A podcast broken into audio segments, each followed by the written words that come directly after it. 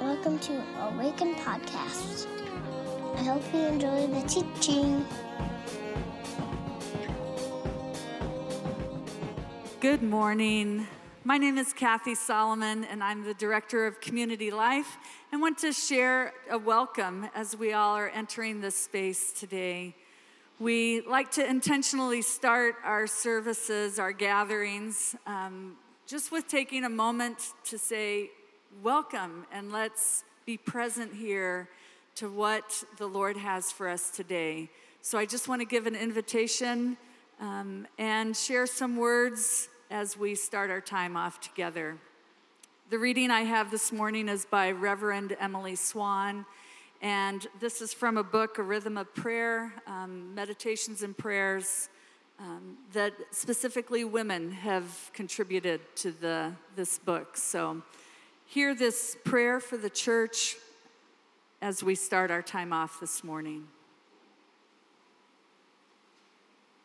Spirit of Jesus, Come with fire that refines, water that refreshes, wind that topples, breath that feel, fills. Kindle a global revival of empathy, justice, and active peacemaking. Birth a witness of love that is bigger and better than we inherited. Liberate us from privilege and oppression.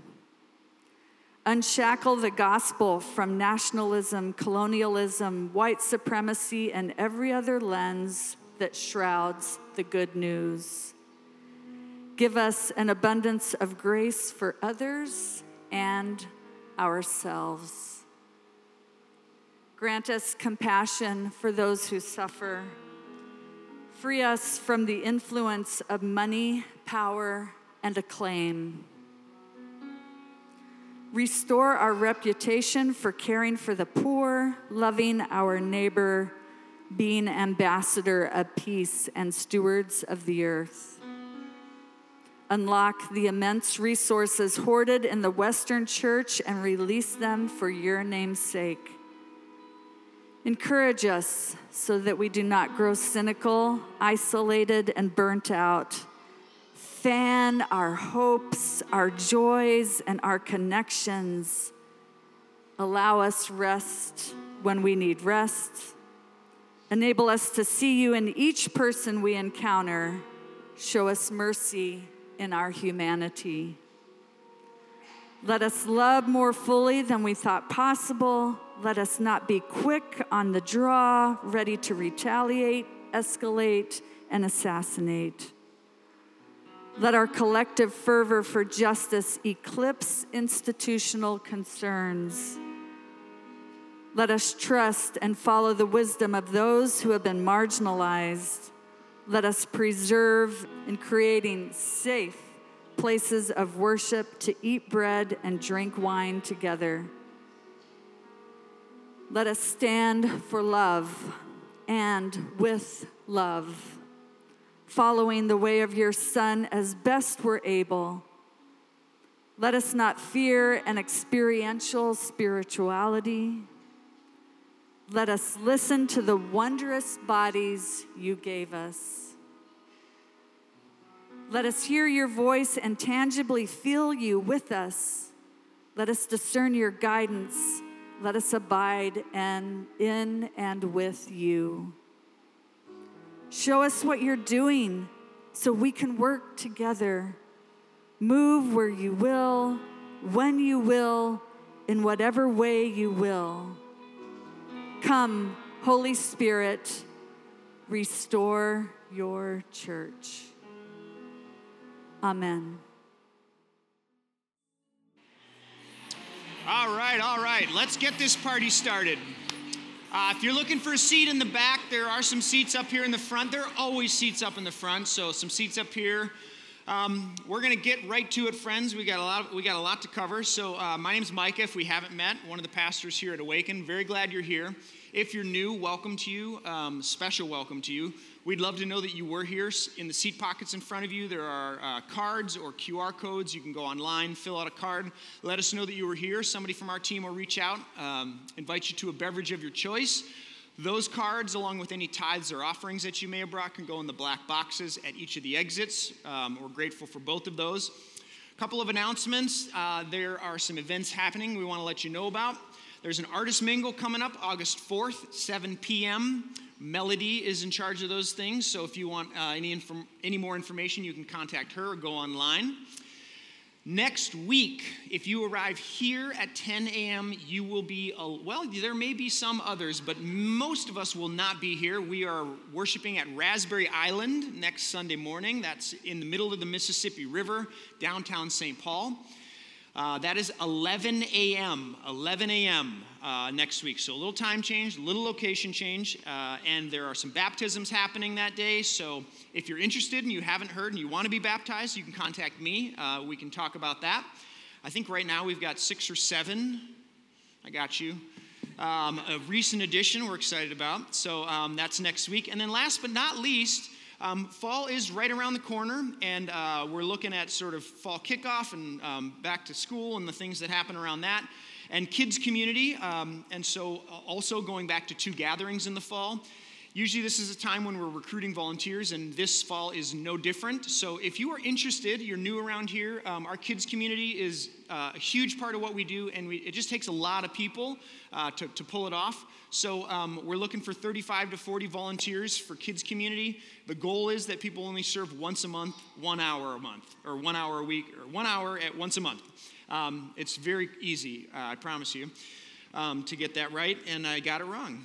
Um, so, uh, Mandy at awakenwest7th.com for at least a little, for at least one month more. All right, um, let's go. If you have your Bibles, turn to 1 Corinthians chapter 6.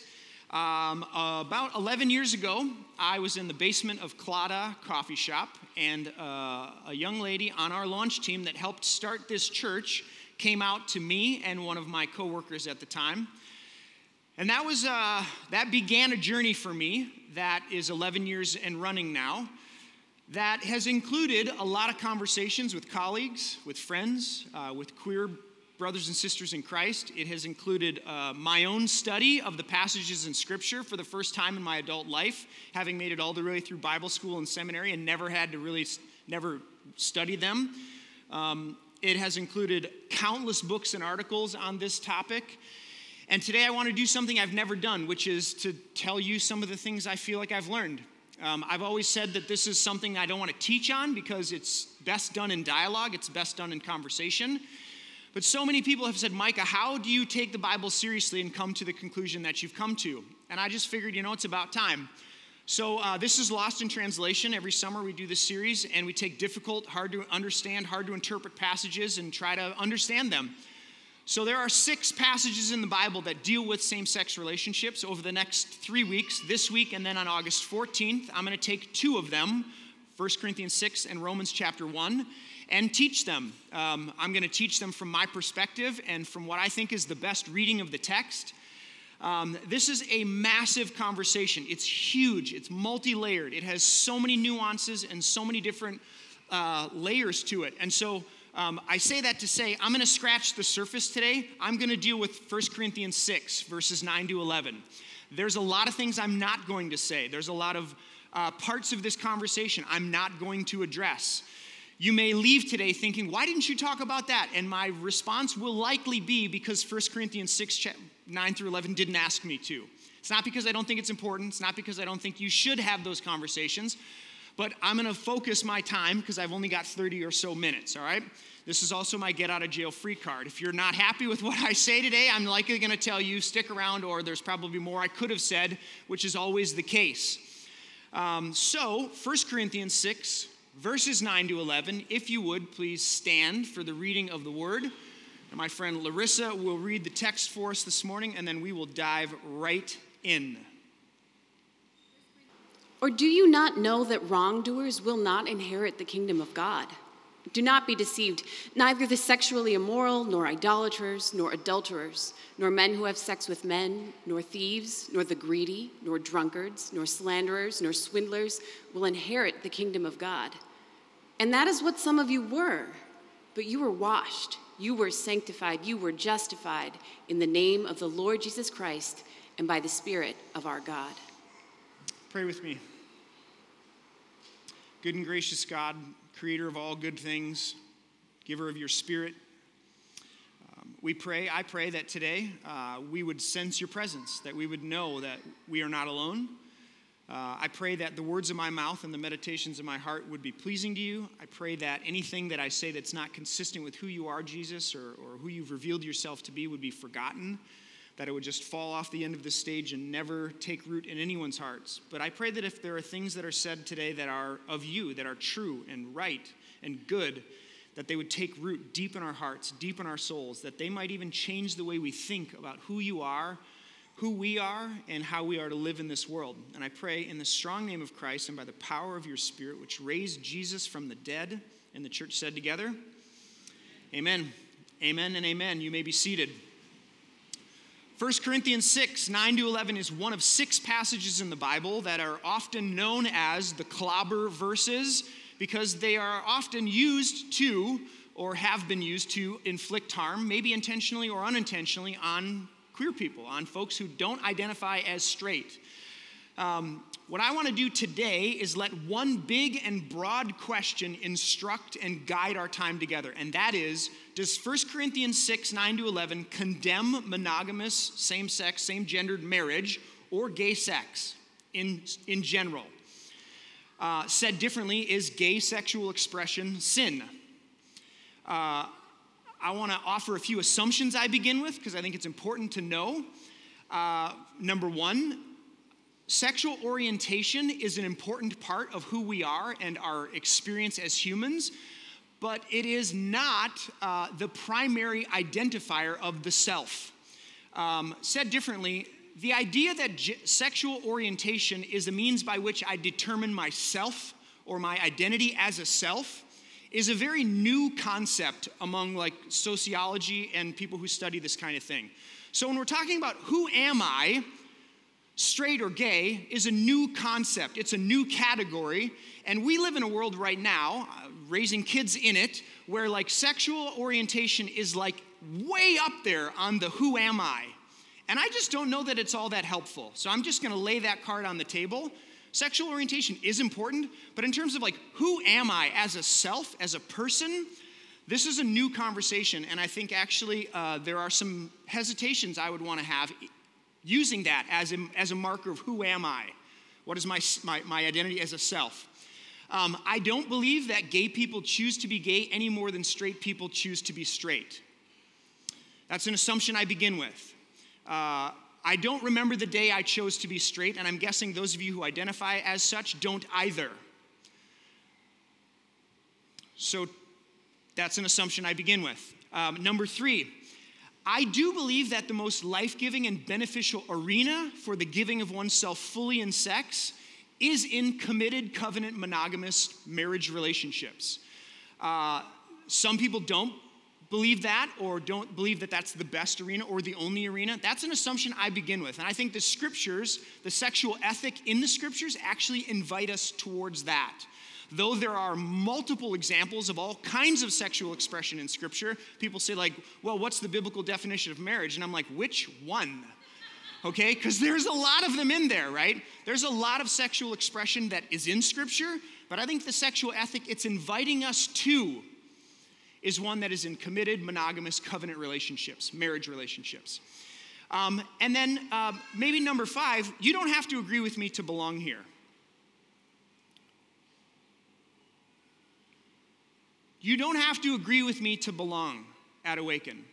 So if you disagree with anything I've just said, your belonging is not threatened in this community. You stick around long enough, you stick around long enough, and there's a good chance you'll find that I disagree with you about something. Or you disagree with me about something. That does not jeopardize anyone's belonging in our community.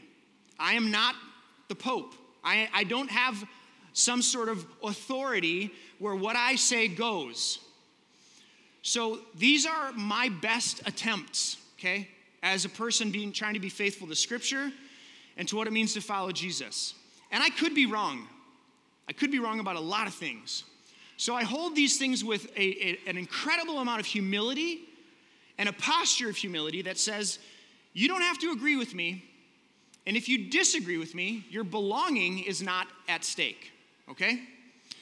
Um, one other caveat, and that is the following the declared and affirmed majority position in the covenant denomination, which we are a part of currently, is as follows faithfulness in heterosexual marriage and celibacy in singleness.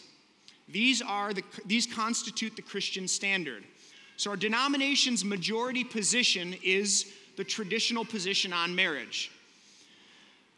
Uh, if you'd like more information about that, or research papers or papers that have been written, I would be happy to help provide you with those. You can also find them at covchurch.org.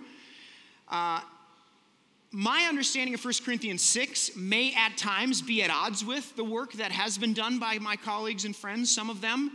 And uh, I recognize that, and I offer what I'm about to offer with, again, incredible humility um, and um, I think that the work of the pastors who are ordained to word and sacrament is the work of theology. And so that's what I want to do this morning. And I do it with uh, as much humility as I do conviction. And I want to hold those two together, all right? But if you'd like more information on the covenant position, uh, that is available, and I can help you find that. Are you ready? Yep. Enough caveats. Here we go. Does 1 Corinthians 6 condemn monogamous same sex marriage or even gay sex in general? I'm going to argue no, it does not. I will argue that it does condemn or challenge certain kinds of sexual relationships, but not, not gay sex in general. And I'm going to argue it based on two things. The first is context, no surprise to anyone. And the second is the actual words that are used in 1 Corinthians 6 9 through 11. Um, First, an illustration. You can find this, uh, a version of this in a book called Unclobbered by Colby Martin. Imagine you and I are at a dinner party. It's, it's hot and heavy. Things are going well. We are loose and good, we're, we're ready to rock and roll. We're having good conversation, and it's getting deep quickly. And you say to me, Does, um, do you think gay sex is sin?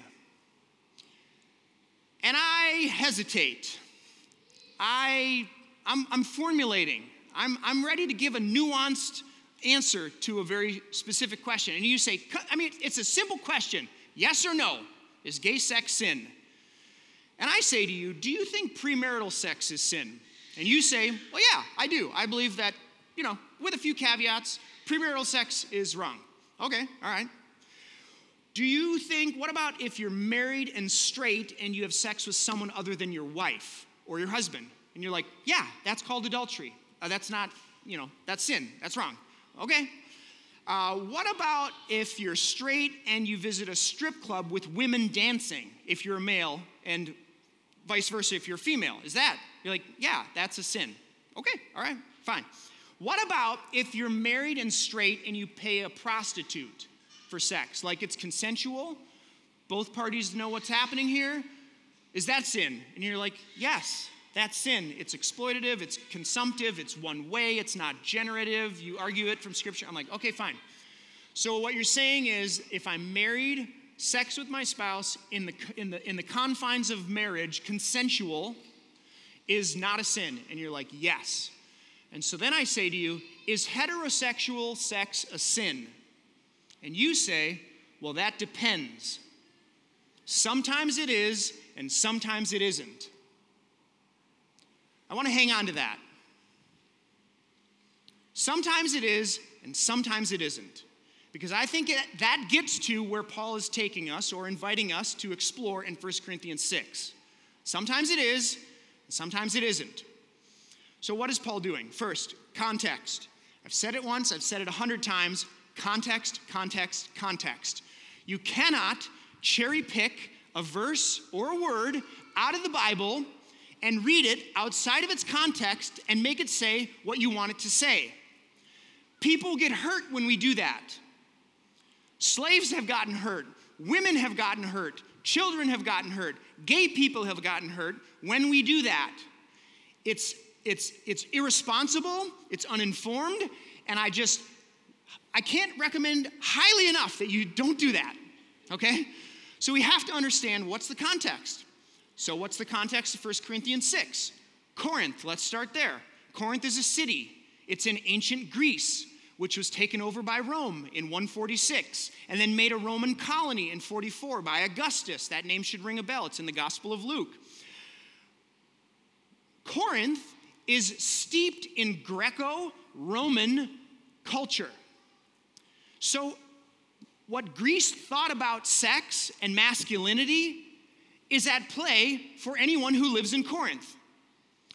What Rome thought about sex and masculinity and femininity and what it means to be human and express yourself in sex is at play in Corinth because it's a Greco Roman city. The city of Corinth is on an isthmus. It was uh, a bustling Roman city by the time Paul was writing to the Corinthian church that lived there. It was known for its temples uh, uh, pagan temples, and many of them with uh, sex slaves and prostitutes and sexual, like religious experiences. Like, if you wanted to find it, you could find it in Corinth. It's kind of like Las Vegas. Like, what happens in Corinth stays in Corinth, okay? That's the city we're talking about. So, there's a lot of things that Paul, the Jewish convert to Christianity, and the Christians in Corinth would have probably hesitated about or had some things to say about, okay? Um, more than that, Paul's in a conversation in chapter 6 with the Corinthians who have grievances with one another. They're fighting, they disagree with each other.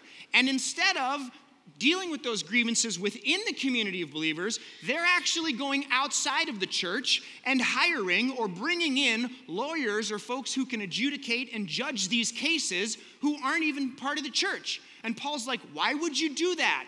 You've been given the wisdom of the divine, the Sophia, the Spirit, and that's in you in the church. So, why would you take these grievances outside of the church to have somebody who doesn't even have the Spirit that you have to judge your disagreements? He says in, in uh, uh, a few verses earlier. If any one of you has a dispute with one another, do you dare take it before the ungodly for judgment instead of before the Lord's people?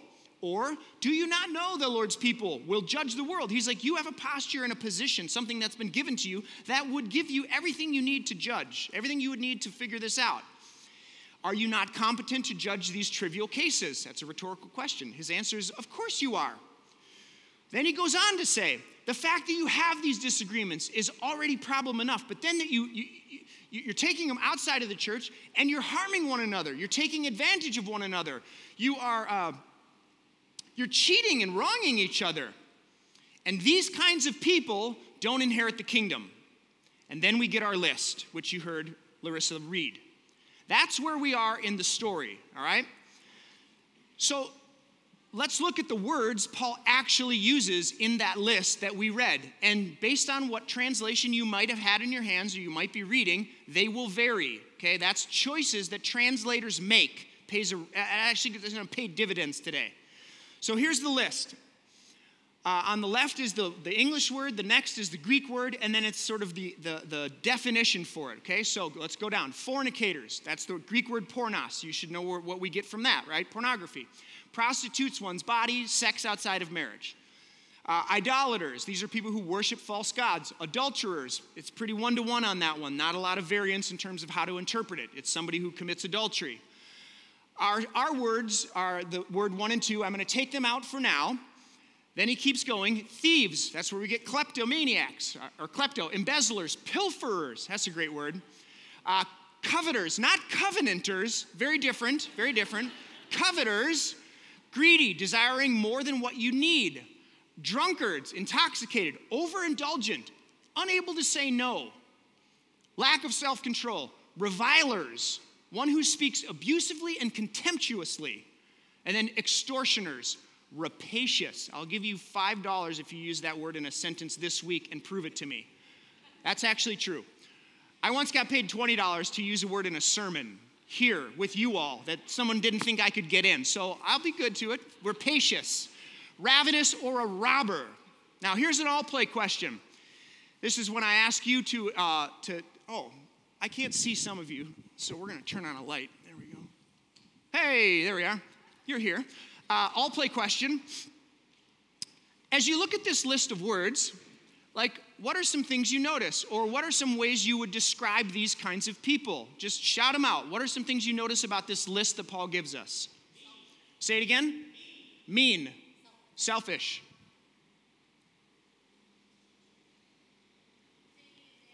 Taking, advantage. taking advantage thank you Overly indulgent. Say it again. Mystic. Self centered. Universal. Any others? Lost. Something that hurts others? Yeah. So, based on the context and what comes before this list, and the fact that Paul even says people are cheating on each other, they're taking advantage of each other, I think we could say this about the list. These are people who exploit, these are people who take advantage of, these are people who lack self control, who use others for their own gain, who take what is not theirs, who are generally dishonorable. Now, if you add our two words in there, which we're about to do, and you're going to be consistent with the tone and tenor of Paul's argument, then it would follow that these people, whatever these two words are, are those kinds of people, right? These are not like upstanding people filled with integrity, right? Are you tracking? Who happen to be gay. This is, this is important. I think we can go as far as to say Paul does not condone this kind of behavior nor expect it from kingdom people. But it does not condemn gay marriage and it does not condemn gay sex in general. It condemns a certain kind of relationship, and in the two words we get, a certain kind of sexual relationship. Paul condemns and disagrees with these kinds of same gendered relationships, which we're about to uncover here. And I'm going to invite you to agree with Paul that you should also disagree with these kinds of sexual relationships and these kinds of people. That this is not the kingdom, this is not the way of Jesus.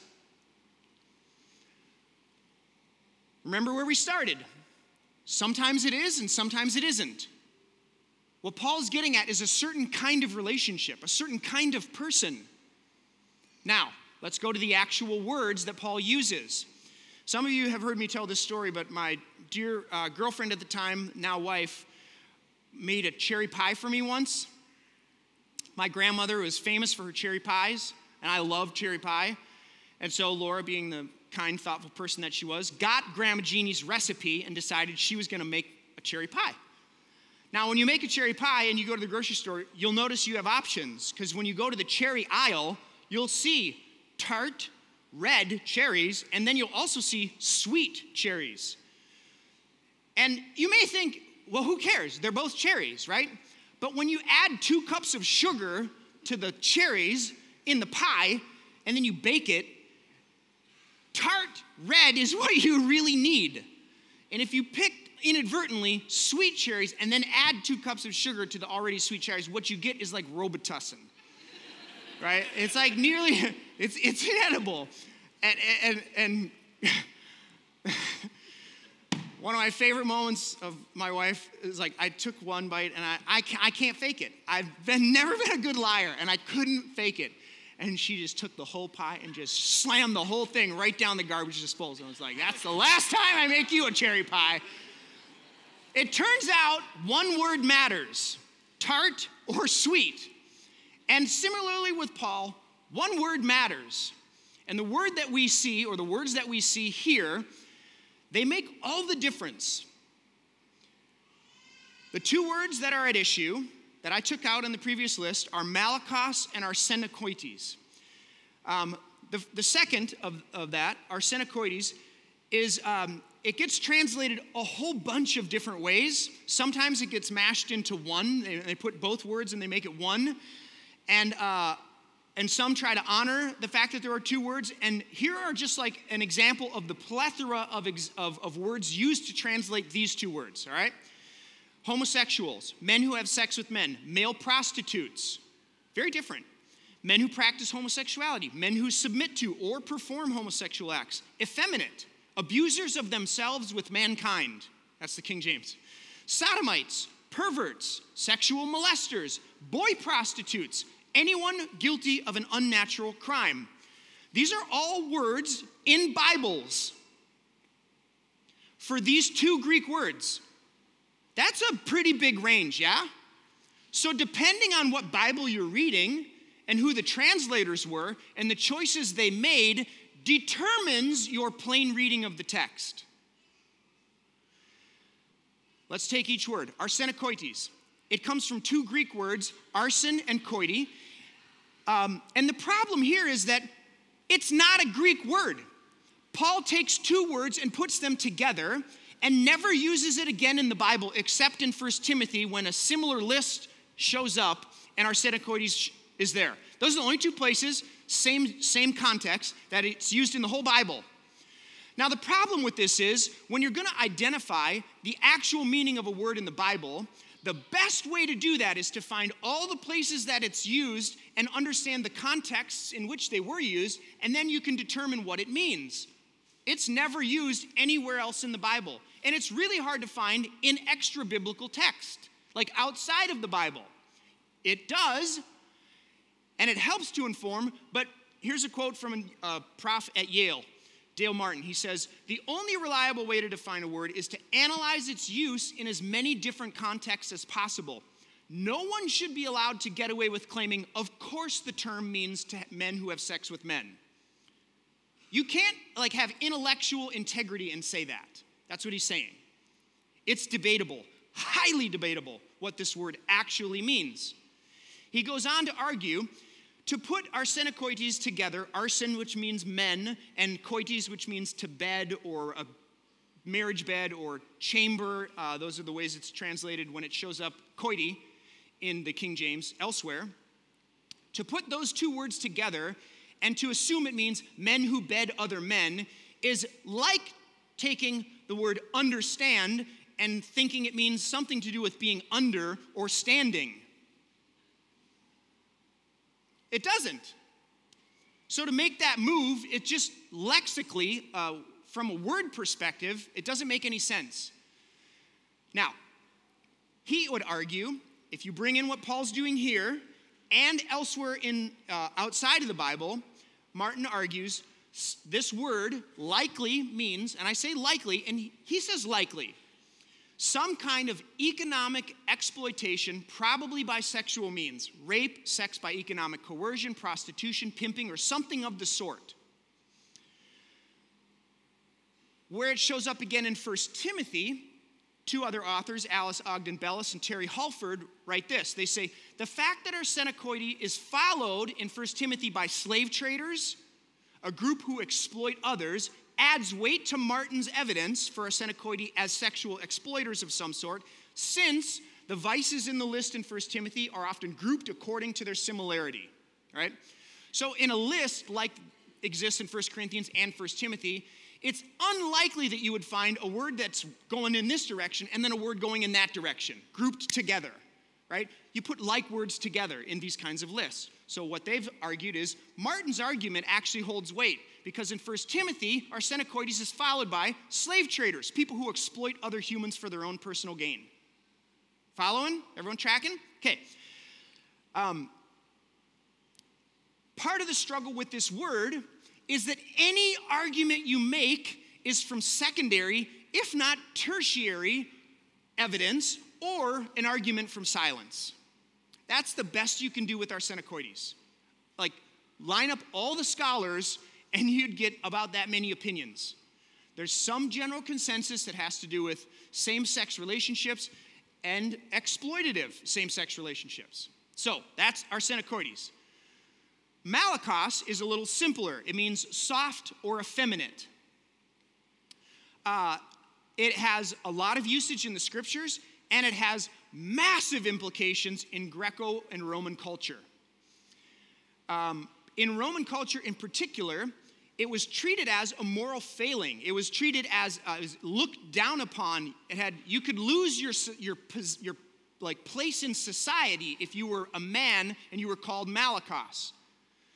To be soft or effeminate, Malakos meant you were either controlled by your lust for sex, which was not considered masculine. You had to have some self control to be a man. Or you played the passive or submissive or receptive role in sex. That's to be malakos, to be soft or effeminate.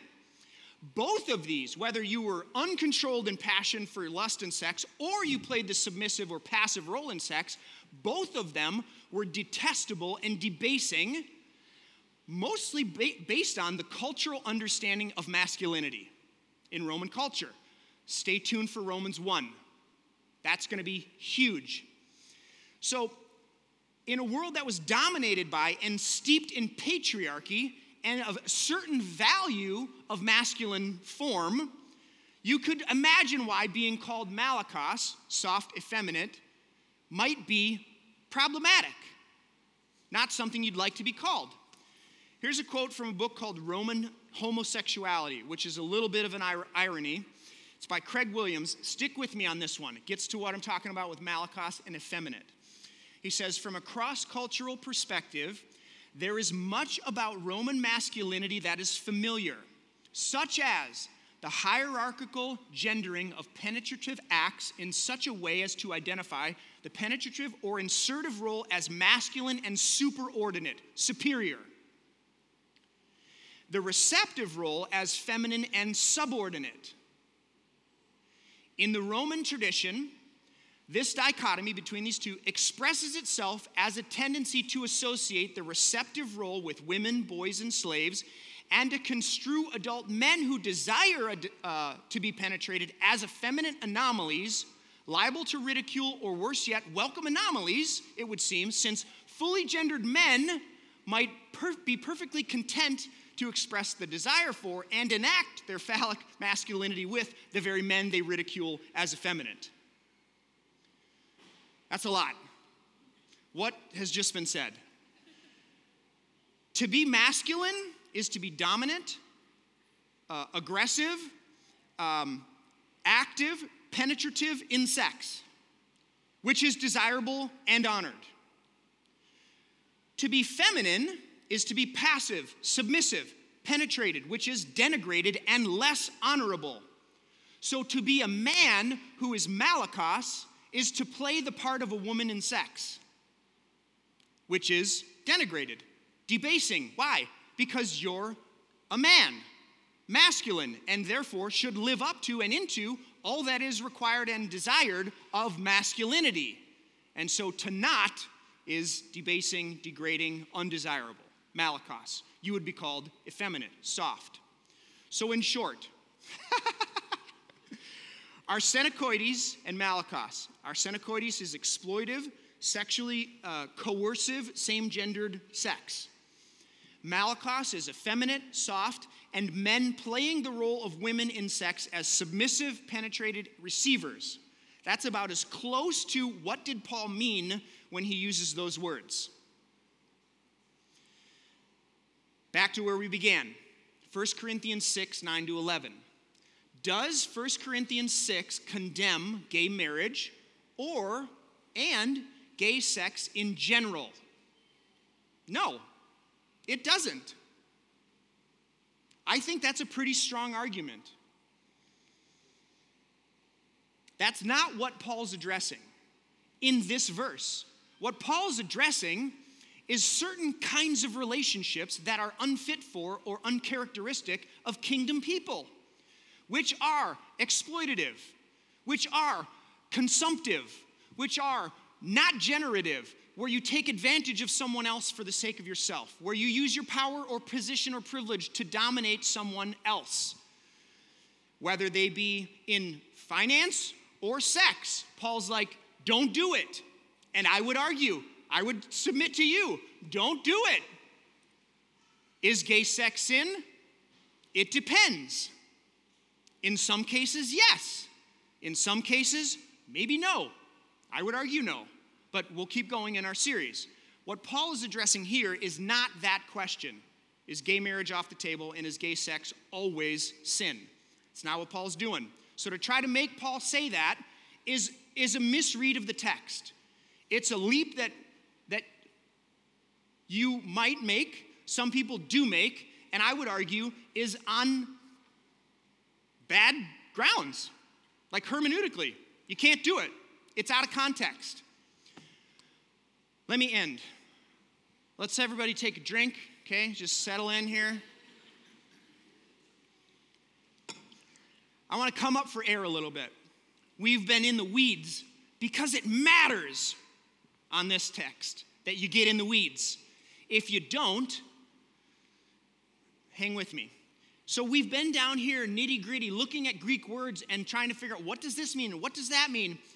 And let's just like zoom out for a little bit and remember this is not black and white words on a page. We're talking about people. We're talking about family members. We're talking about people you might be sitting next to. We're talking about children of the living God. We're talking about people who follow Jesus and want to love God, right? This matters. So we're all we're down here, and it may seem like minutia, and we could get lost. You know, which way is up? Like, just come up for air and remember, this really does matter. It has huge implications. And and and I want to close with this story uh, because I think it helps illustrate. You all have heard me say, or chide, or even mock at times, people who say, well, it's the plain reading of the text, right? Maybe you've heard Christians or religious people say this. It's clear, it's right there. It says homosexual. How can you come to any other conclusion than that? It's so clear. It's the plain reading of the text. Did you know that the word homosexual doesn't show up in a Bible until 1946? In 1946, the Revised Standard Version, the committee that wrote, translated what became the Revised Standard Version. Lots of people on these committees, they met and they did their work and they decided that 1 Corinthians 6, 9 through 11, those words, malakos and, and arsenokoites, were translated homosexual. And so in their first version, they wrote homosexual. Now, uh, a student, actually, a research assistant and student, challenged this reading of, of, or this translation of the text and went to the committee and argued the case. And the committee actually, in the end, agreed.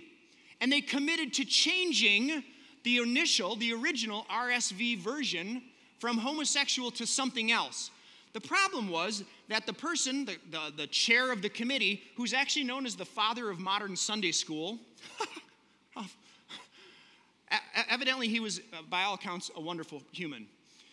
Uh, he made, like, as a translation committee, they made an agreement that they wouldn't change anything for 10 years. Well, guess what happened in 10 years?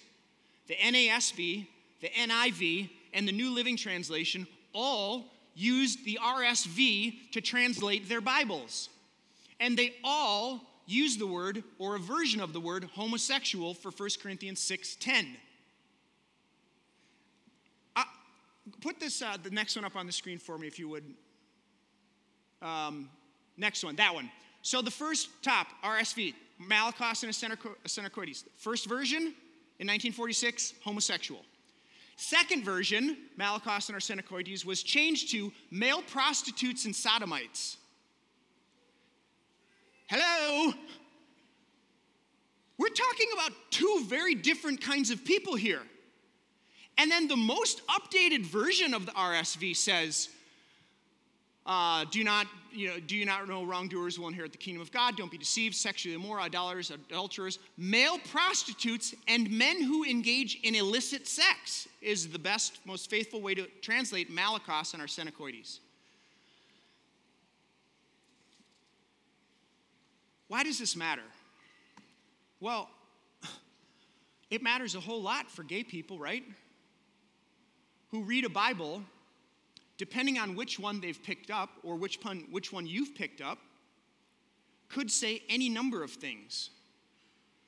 So when we say, I believe in the Bible, and it's a plain reading from Scripture, be really, really careful with when you say that and why you say that and who you say that to if you've not done some work on what you've actually read. I mean, I don't mean to make this a, you know, job security platform, but it matters that people have studied this and can help understand what's in it. On one level, it's really technical and really complicated, and some would say, like, why bother? How can I get it right? Which I get that. And on another level, it is, has been, and continues to be a dynamic, living, divine, in, divinely inspired, revelatory word of God for the people who read it. That just continually happens. And so God reveals God's self to it, to and through the scriptures. So it's both of these things, right? Reading scripture in community is really important because if you read a passage of scripture with a gay person and you're not gay, and you're like, well, it's a clear reading of the text, and they're like, well, hold on a second, I'm not so sure about that. Who you read the Bible with matters because you can say all kinds of things if certain people aren't in the room. The folks in, post, uh, in, in South Africa, after uh, there was war and uh, the, the um, well, it was the English and the, uh, was it the Dutch? who were fighting over South Africa, whoever the winners were, they were translating the Bible, and the, the, the, losers weren't in the room, and the slaves and people of color weren't in the room. And so they said, Well, clearly, this is what it means that this is manifest destiny. This is like our destiny, and God's given us this land. Well, if the people who were in the room were conquered, or the people in the room who they were enslaved were, were, were there, that interpretation may go, cha- may go challenged. Do you know what I'm saying? So when we read the Bible, it's important to do it in community and with people who disagree with you and who see the world differently than you. That's part of why the covenant's been so beautiful and why I keep fighting to stay in it, because that's why it matters. Let me wrap this up. A guy named Dan Koch hosts a podcast called You Have Permission. And in one of his episodes, where he talks about this topic, he begins and says, he reminds us that for 1800 years, Christians have been uniformly supportive of slavery. And it wasn't until people began wrestling with the Bible and what it said, and the Spirit of God was at work in opening the eyes of people reading the Bible, and massive upheaval, uh, upheaval and struggle. And eventually, Christians largely determined that it was inconsistent with Jesus to enslave others even though there was evidence for it in Scripture. For 1,800 years, that's a long time. For 1,950 years, the church uniformly prohibited roles, women's roles in the church. And it wasn't until, by the work of the Spirit and the, the, the, experience of lived reality and called and gifted women in our midst, that people began thinking, maybe this isn't the way to read Scripture. Well, uh, and, and maybe not the place that Jesus and the Spirit is leading us. And it, it was 1900, 1,950 years of uniform doctrine and belief in the church on women's roles in ministry and in the church. And then, even though there was evidence for limited roles in Scripture, I would argue, and many others would argue, and I'm guessing a lot of you would argue, for an egalitarian role of women and men in church, in, in gender. I believe and so does this guy and many others, that we are in the beginning phases of a season like that, where for 2,000 years of Christian history, there's been a uniform position on same sex relationships, and it appears based on the lived lives of queer people in our midst, the fruit of God's Spirit evidenced in their lives, and a reading of the text that said that, that that's op- maybe like we're now able to see what we haven't seen before and it appears that the Spirit of God is moving and leading. And it's not like we haven't been here before, friends. This is the whole book of Acts. I mean, think about it. Peter, Cornelius, I can't eat meat sacrificed to idols. It's in the Bible. Peter says, and what does the Spirit say? Peter, kill and eat. Don't call unclean what I've called clean. We have a massive shift from what was the Bible, scripture for a Jewish Torah believing person, to a very new understanding of what it means to follow God. Do you see? And it just keeps happening in the book of Acts. Do you know who the first convert? I want to stand on this thing right now. Do you know who the first convert is in the new story of God in the New Testament? The Ethiopian eunuch, a sexual minority of color.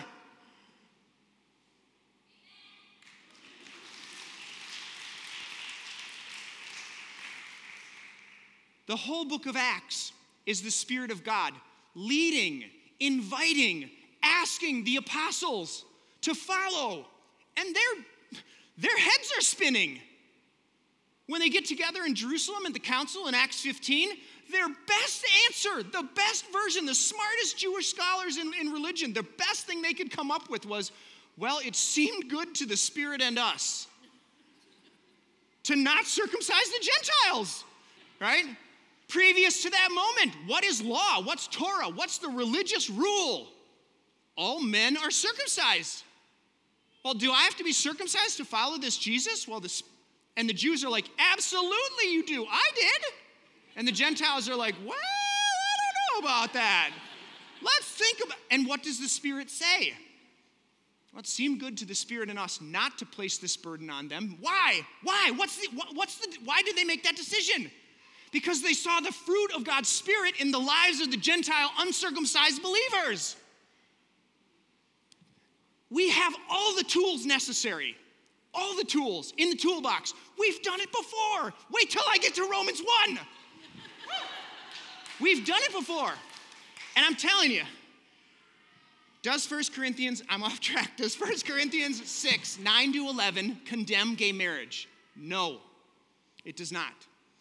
Does 1 Corinthians 6, 9 to 11 condemn gay sex, gay sexual expression in general? No, it does not. I don't think you can make that argument. So, to the people who follow Jesus, or who maybe want to follow Jesus, or who are thinking about follow Jesus, or were just curious about what this nutcase was going to say today,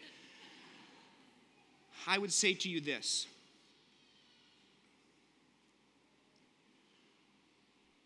I really do believe that Jesus and the gospel is good news for everybody. And if it's not good news for everybody, it's not good news for anybody. If it's only good news for the powerful and the elite and the rich, and in our case, the white upper class, it's not good news for anybody. That's Rome. That's not the kingdom of God. So, to those of you who have sat in rooms like this and felt denigrated, unseen, uh, harmed, like on behalf of people like me who have stood in this position, uh, to the degree that I can take any responsibility for that and proverbially say we and put myself in that category, I'm sorry. I hope that you might give Jesus another try, that you might take seriously who this person is and the call that he offers you to live a life that's faithful to his way of being human in the world. To us as a community of believers, um, we have some, some uh, agreements that we make. You don't have to agree with me. You may think I'm reading the text wrong on this, and that's fine. At Awaken, we agree to treating one another in a particular way, one that's marked by love and dignity and respect for the other, even when you disagree with them. And we've said, like, to be here uh, if, if you hold a traditional position on scripture, uh, on same sex relationships based on scripture, that's okay. What you can't do is demand gay people uh, a ceiling. You can't demand that there's a ceiling for folks who, who they can't be members or they can't serve. No, you can like wrestle with the text, and when you've earned the right to ask questions of our queer brothers and sisters here, maybe they'll let you in that space. Okay, but you can be on a journey here. I think one of the things, I'm sorry I'm going long, but I got, this is so important. One of the things that's important about this church is to carve out and protect and keep the space where folks, there's either, there's one or two options. Either you're, you're all in, you're all, you're inclusive, you're affirming, and, and it's like, it doesn't even matter what the Bible says. We're just affirming. And there's a lot of places out there like that. Or we're not affirming, and because the Bible says so, but if you're somewhere in the middle and you're like, I think that this matters and I want to take it seriously and I want to read it with integrity and thoughtfulness, where do you go? How does anyone change their mind on this? And maybe you will. I hope that you will, but maybe you won't. Where do you go? So, for as at least for this season, like that's the space at Awaken that I'm trying and we're trying to protect, where you can take the Bible seriously and you can ask honest questions about the text and look at it, is like, is that really what Paul meant?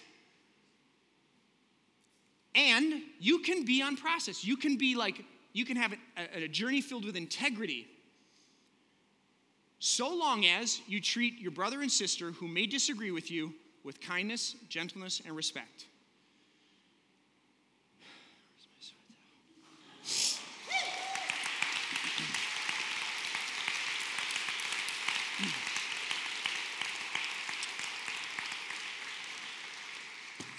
If that's the kind of church you're looking for, saddle up, partner.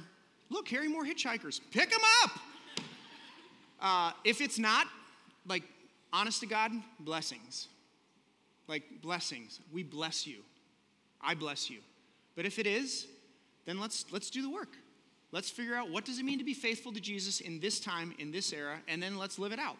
And, and we'll see you next week at Raspberry Island, where we're going to baptize some people. My gosh, Eucharist this week, baptism next week. It's all the sacraments in two weeks, people. All right, uh, and then Romans 1 on August the 14th. Let me pray, uh, and we'll invite Melody and the band, who may be sleeping somewhere in the back by now. No, no, I'm just kidding. Um, let me offer a word of prayer. God, this morning, um, we gather as your church, hoping, trusting that you are good on your word which says that you're alive and you're active, and that, that this word is alive and active, and that you want to reveal yourself to us through it. And so, through these songs and this table that we come to this morning, and uh, this word that we have read, and the word that you are, uh, resurrected and alive in the world, speak to us, lead us, I pray, in this moment. So, the way this will work as we close, uh, if you got somewhere to go, totally get it. But um, we're going to take communion together. If you would like, on my right and left, there's elements for communion. Uh, there's hand sanitizer, grab a little bit of that. There's bread. We'd invite you to take the bread and dip it in the cup. There's red wine and white grape juice. And as you come forward, know that the body of Christ has been broken for you. All of you, every single one of you. The body of Christ has been broken for you. The blood of Christ has been shed for you, every single one of you. So come and eat it. Take it in, and then live it out in the world as you found it, which is good and life giving. Uh, we'd invite you to come down the side aisles, grab the elements, make your way back through the center aisle. Uh, we're going to sing. You're welcome to do that. Prayer space is open. Um, thanks for Thanks for being the kind of church that you are. Like, we did it. Uh, Tiger Woods, anybody know that name? He's a golfer. He says, uh, he always said, if you ever get to the first tee and you like, you don't have butterflies in your stomach, like just hang it up. Like you're done playing competitively. And I've, I've taken that in terms of like, if I ever get up here and I don't have a little bit of anxiety, I'm not a little nervous, I don't know, a few butterflies in my stomach, like, I'm not, I don't take it seriously enough. And uh, I was very, very nervous today. So I'll be good for next week at least, all right? Um, not much more to say other than go with this blessing. Know that it's been spoken over the people of God for thousands of years, and I speak it over you today uh, with joy and conviction. The Lord bless you and keep you. The Lord lift up his face to shine upon you and be gracious unto you. The Lord lift up his countenance to you and give you peace. In the name of the Father, the Son, and the Holy Spirit. And the church said together, Amen. See you on the island next week, 11 o'clock.